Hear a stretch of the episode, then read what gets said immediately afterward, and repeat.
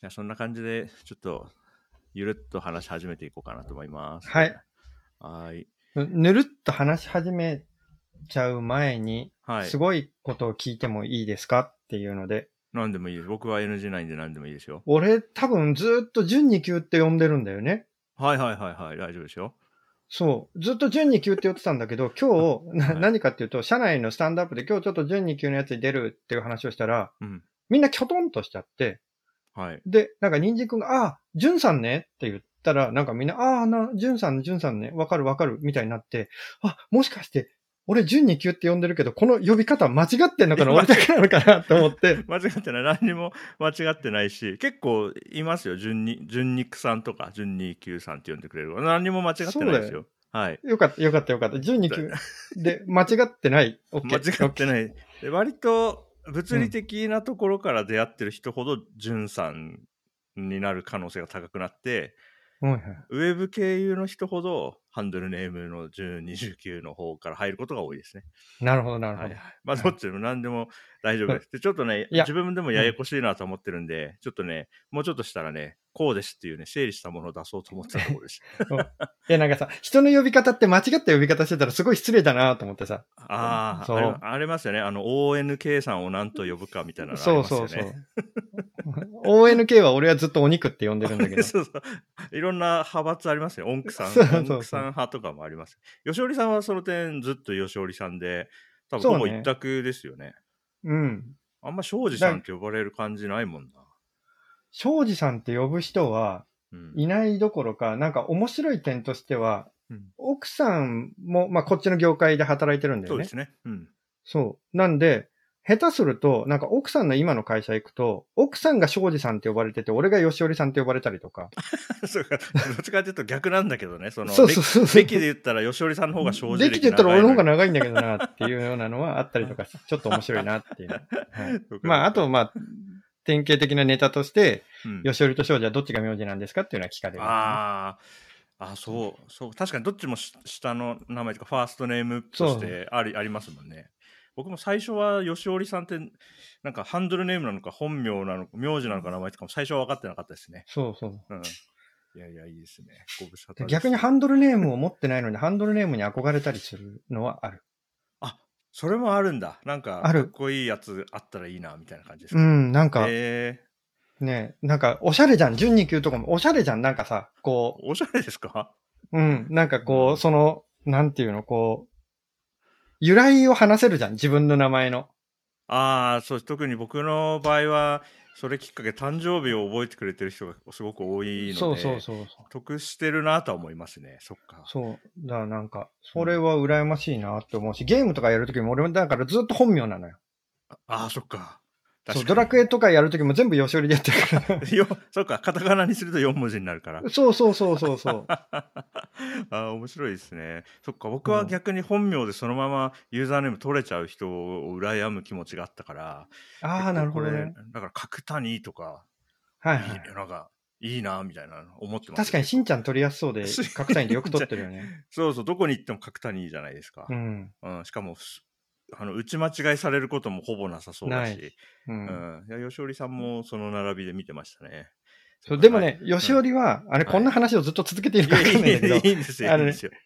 吉織は実はう、んあのね、ゲーム界隈に俺より早い人がいるのよ。いいるんだ、ファースト吉織さんみたいな人が。そう。何か、へー多分そいつも同じこと思ってると思うんだけど、 あの、ウェブ界隈だと多分吉織のアカウントほぼ俺が持ってるんだよ。そうです GitHub ねとか Twitter とか確かに Gmail とかも全部そうなんだけど、はい。吉織で持ってるんだけど、俺、えっ、と、Xbox も、えっ、と、ソニーも任天堂のアカウントも全部吉織取れないのよ。あじゃあ、もうゲーム結構やってる人が、多分同じ人でしょうね、それね、おそらくね、そう、多分同じ人だと思うし、で、言うても俺結構ゲームハードとかも発売日に買う人間だから、そうですよね。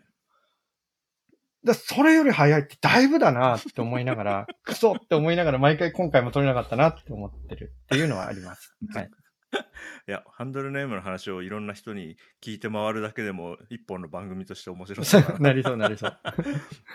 じゃあ、今日は吉織さんとおしゃべりしてます。はい。お願いします。はい、そうだな。僕が数日前に、あのーポッドキャストを誰かの番組、ゲストを呼んでもらえるんだったら出るよ、みたいな話をしつつ、逆に僕と喋って僕の方のチャンネルアップするのでももちろんいいよみたいなツイートしたらですね、よしおりさんが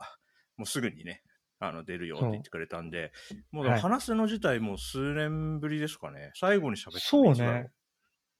多分コロナ前だよね、話したのあ。そうですね、この2020年以降は一度もあの対面でお会いしたり、こうしてこうそうだよ同ね期的に喋ったりはしてないと思います。うん。なんかさ、インターネットにいるから、あんまりこう感覚がわかんないんだよね。インターネットで見てるから。 そうそうそ うそう。そうそう、知ってますかあのこの間の自作 PC のブログ記事とかも見てるからあ、、すいません、ありがとうございます。そう。あ楽しそうってのがあるから、まあ、最後がいつかは分かんないですけども、最初は多分2010年ぐらいに、うん。うん、ジャバジャのイベントとかで、なんか同じ会場にいて、お話しする機会があったとか、そんな感じじゃないかあなれだよね、多分、ジョジョ勉強会じゃないの、一番最初。最初そうですかね。そっか。でもあの時には僕、吉織さんの存在自体はすでに知ってたから、あなんか本当そに、の上俺、でなんか、うん。ジョジョ勉強会の時に、うん。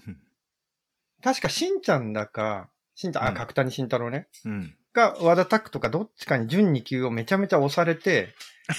もうさジョジョ、そう、ジョジョむっちゃ熱いやついるから、こいつも発表者に絶対ねじ込んでくれって言われて、あ、そうだったんだ。知らなかった。。そうで、発表してもらって、うん。で、その会場で挨拶したのをめちゃめちゃ覚えてる。はい。あと、資料交換しましたよね。資料交換したのはね、あの、このやりとりをするツイッターの DM 見たらすごい過去のでそうねそうそ、う出てきてね。こうエモいなって思って。収録やりましょうって DM したら、前回2010年の、あの、僕が第3部を担当して、そう吉織さんが第5部の担当で、ジョジョ勉強会ってなって、そうイベント終わった後に資料くださいって言って、お互いにやったログが残っていて、だから13年ぶりぐらいにツイッターで DM しましたね。そう、すごいね。びっくり。はい。この間、角谷さんともジョジョ勉強会の話で、もう13年も経ってるのに、いまだにあの話で盛り上がれるの はすすごいなと思ってます。そう。うんもう今だといろいろな理由でできなそうだなって思って。そうですね。ちょっとね、あの頃となんかこう、勉強会というもののこう捉えられ方もだいぶ変わってるなとうん思いますし、うん、まあなんかあの頃のなん勉強会ブームっていうんですか東京都内うで。ん。毎日何かしらのこう勉強会そとうそうそう名の付くようなものが行われてた時代ですよね。懐かしいですね。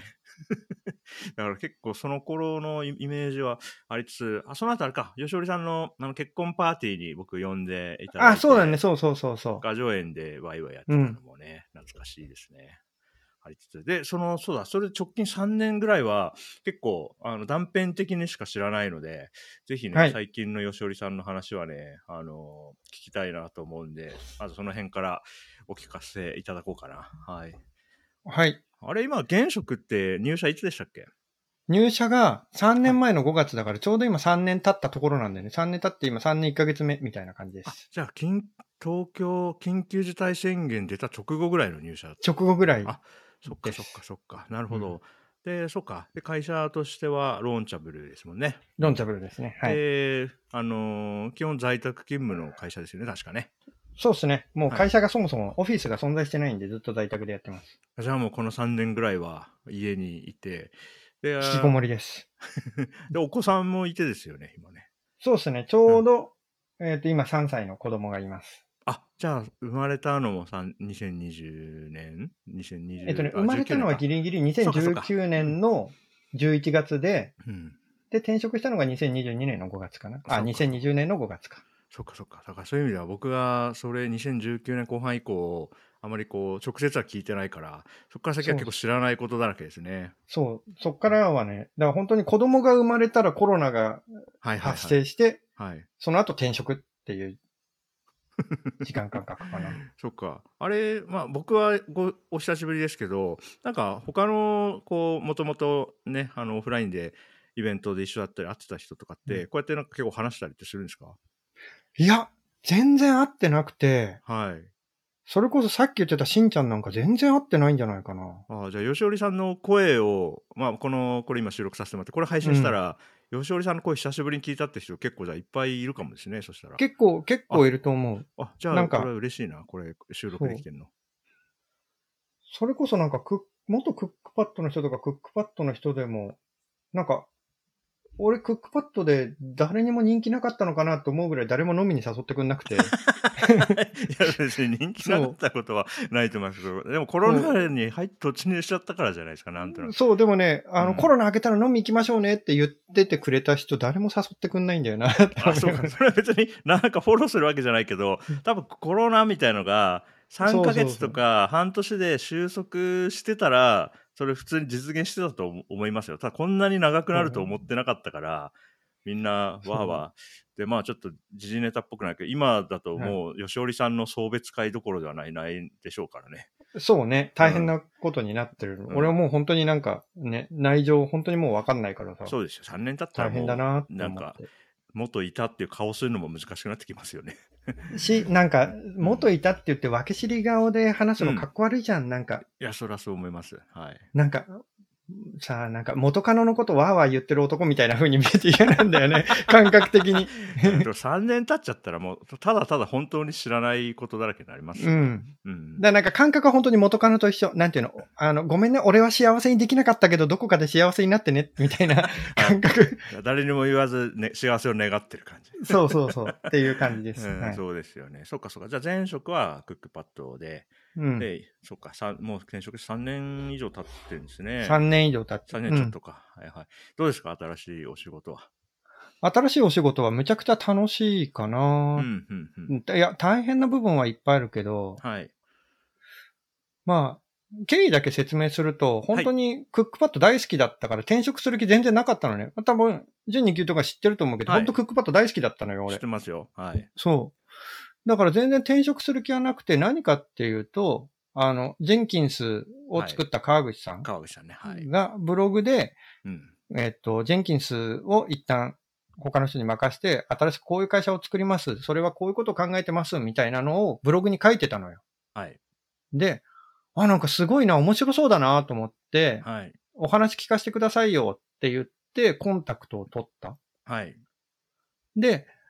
えーっと、幸運なことに川口さんも僕のことを知っててくれて、うーんそうかそうかうんうんで、じゃあお話ししましょうみたいな感じでお話をしてた時に、はい興味あるんだったら、なんかもう一人の共同創業者のハープリートと話してみませんかみたいなことを言われ、うんうんでも僕英語話せないからね、無理っすよって言ったら、まあ、川口さんが俺が通訳するからちょっと話してみてよみたいな感じで、うーん話したりしたらトントン拍子でどうって言われて、うんで、そのハープリートとの面、話が終わった後にハープリートになんか一緒に働けるの楽しみにしてるよって言われて、へえ。その時に初めて、え、俺クックパッドやめんのって いう。え、嘘ってなって、うんうんうんうでん。本当に転職する気はなかったんだけど、でもなんか面白そうだなっていうのと、はい。なんか、US の、それこそシリコンバレースタートアップにシードラウンドから参加できるチャンスって、はいははい。このタイミングとかもいろいろあるから、そう俺ですこよれをね逃したら多分一生でもう、もう一回来るからわかんないな、このタイミングって思って、うん。思ったら転職したくなっちゃって、マジででも子供生まれて3ヶ月目とか4ヶ月目なんだよね。 ああ、そっか、当時だとそうですよね。当時だと、そう。はいで、コロナが始まってみたいなさ、うんうんもうなんか、二重で多分みんな安定を求めるような時 に、ああ、そう、そうだよね。ちょっと変数が多くなりすぎますよね。そうそうだいぶね。に、奥さんに相談したら、うん。うん、まあ、もうやりたくなってんだったら言っても止まんないでしょって言われて、さすが。許可をしていただ いて、そう。そのまま会社に連絡して、すいません、1ヶ月後に辞めますってな って、ええーってなって、っていう感じ。じで転職した感じですね。そうですよね。なんかね、ブログに書かれてたことは、うん、読んだ、僕も読んだ覚えがあって。ありがとうごいざいます。ます。はい。いそう。やー、そっか、それからもう3年経って、 3。年経って、うん。まあ、どんなことやったか、多分人参くんとかもいろいろ話してるから、あれなんだけど、うん、まあ本当に俺とか人参くんが入っった時は、うん。売るものも何もないから、うん。なんだ、とりあえず作らないと、何から作ろうかみたいな状態。うんうんうんうん、そっかそっかそっか。まだなんかあのプロダクトの形ももうバキッと見えてるっていうよりは、大枠こんな感じのものだけど、詳細は誰もまだわかんないみたいな感じですか。そう。プラス、えっ、と、こういうデータがあった時に、えっ、と、こういう結果が出ますっていう、その機械学習のアルゴリズムの部分は、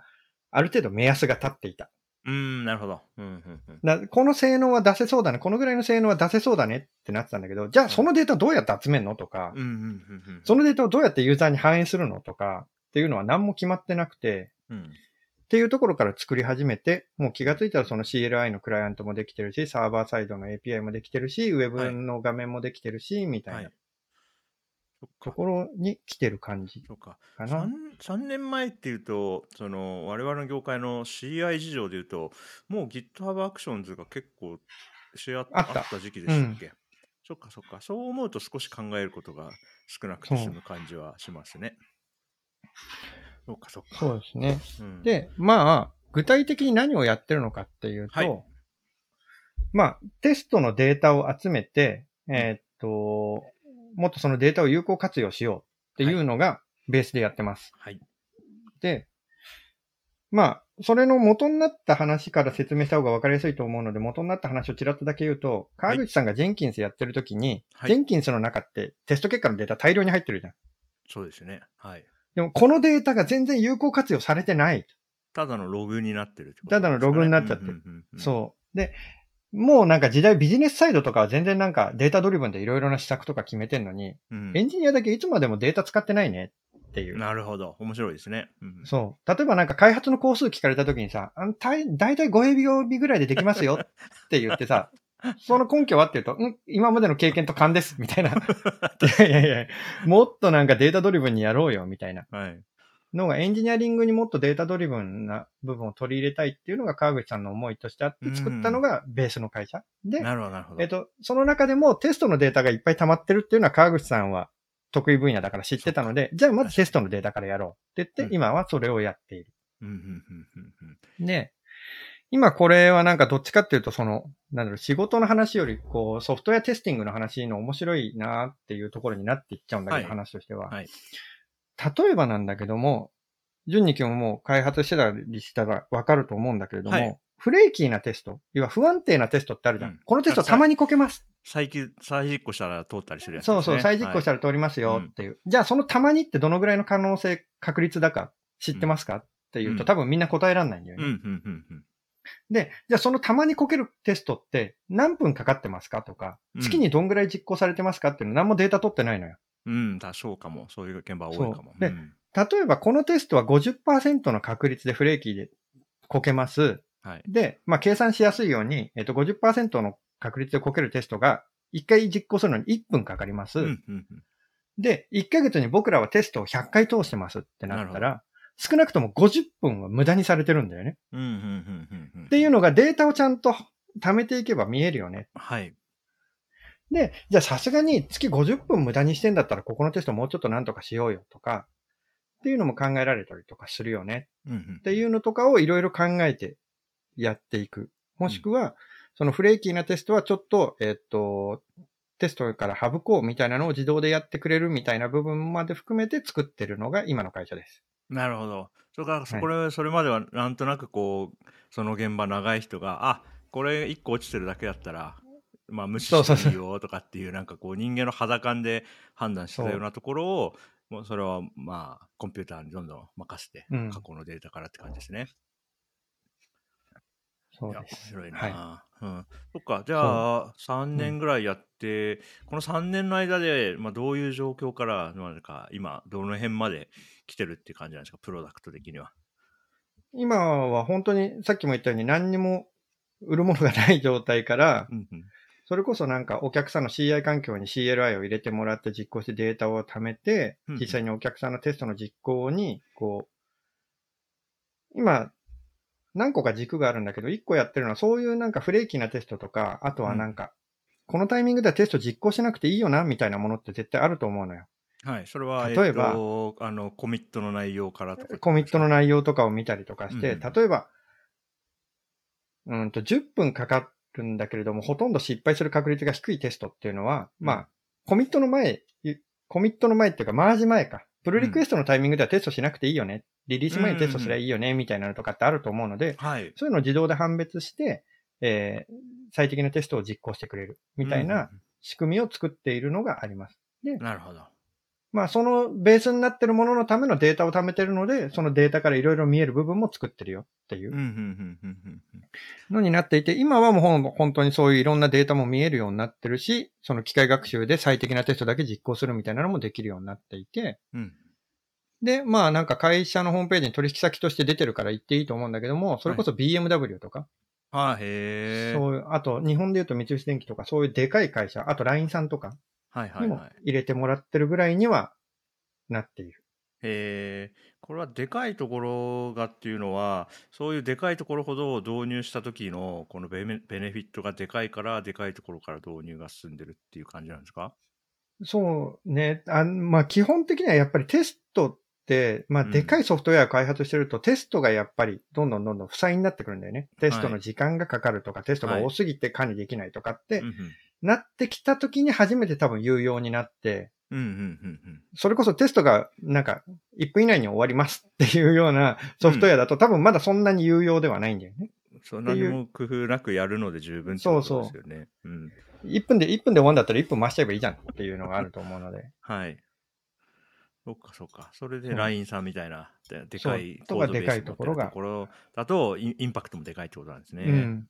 いや、面白いですね。そっか、ちょっとだけこう、なんか、個別具体的な詳細の話ですけど、うんそのテスト、まあ、ソフトウェアの自動テストって時に、結構その具体的にはいろいろ、まあ、そのフレームワークであったりとか、うんまあ、CI の仕組みであったりとか、いろいろあると思うんですけど、そこって、まあ、どんな風にいろんな現場にこう対応できるようになってるんですかそうそれで言うと、えーっと、今僕らがやってるのは、えーっと、テスト結果はいをもらうのと、はいコミットのデータを、えーっと、ソースコードはもらわないです。えーっと、えー何行足した、何行消した、誰が消した、いつ消したっていうデータだけはい。と、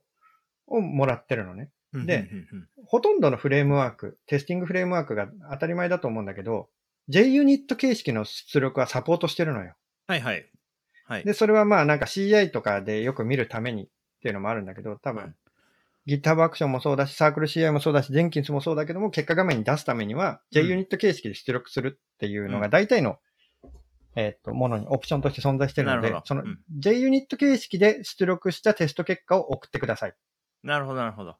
ていうふうになってます。なので、えっと、基本的には僕らのコマンドラインは、えっと、それぞれのプロファイル用のオプションはあるんだけれども、えっと、いろんなそのテスティングフレームワークとかで使えるように作ってある。なるほど、なるほど。そこで抽象化してうん吸収してるんですね、差分を。そうですね。そっか、じゃあ、まあ、ローンチャブルあの使いたいってなったら、やる、えーもし対応してないものを使ったら、JUnit 形式であのテストの実行結果を出力すれば、まあ、最低限、そこのつながり最低限できる。し、うんうんまあ、あの、逆に、あの、ちゃんとお客さんになってくれるときは言ってくれれば、そのプロファイル対応します。な るほど、そっかそっか。 はそれで導入できるんだったら全然安いものそうそうそうそう。はいし、なんか、うちもどっから対応してっていいかわかんないから、そうかそうか。あの、お客さんが実際に使ってくれるっていうのがあったら、そっち優先でもうどんどん対応していくので、うん。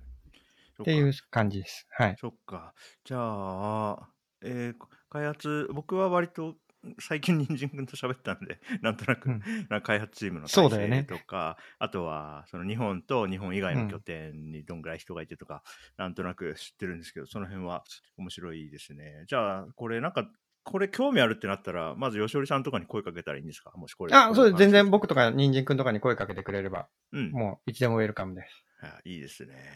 いや、ありがとうございます。じゃあ、ちょっとその仕事ど真ん中みたいなところは聞いて、うんまあ、このままこの話し続けることもできそうなんだけれども、はい。 ちょっと別の話に振ってみて、そうですね、あのー英会話もあれですよね、はい転職してから、あうのん一生懸命。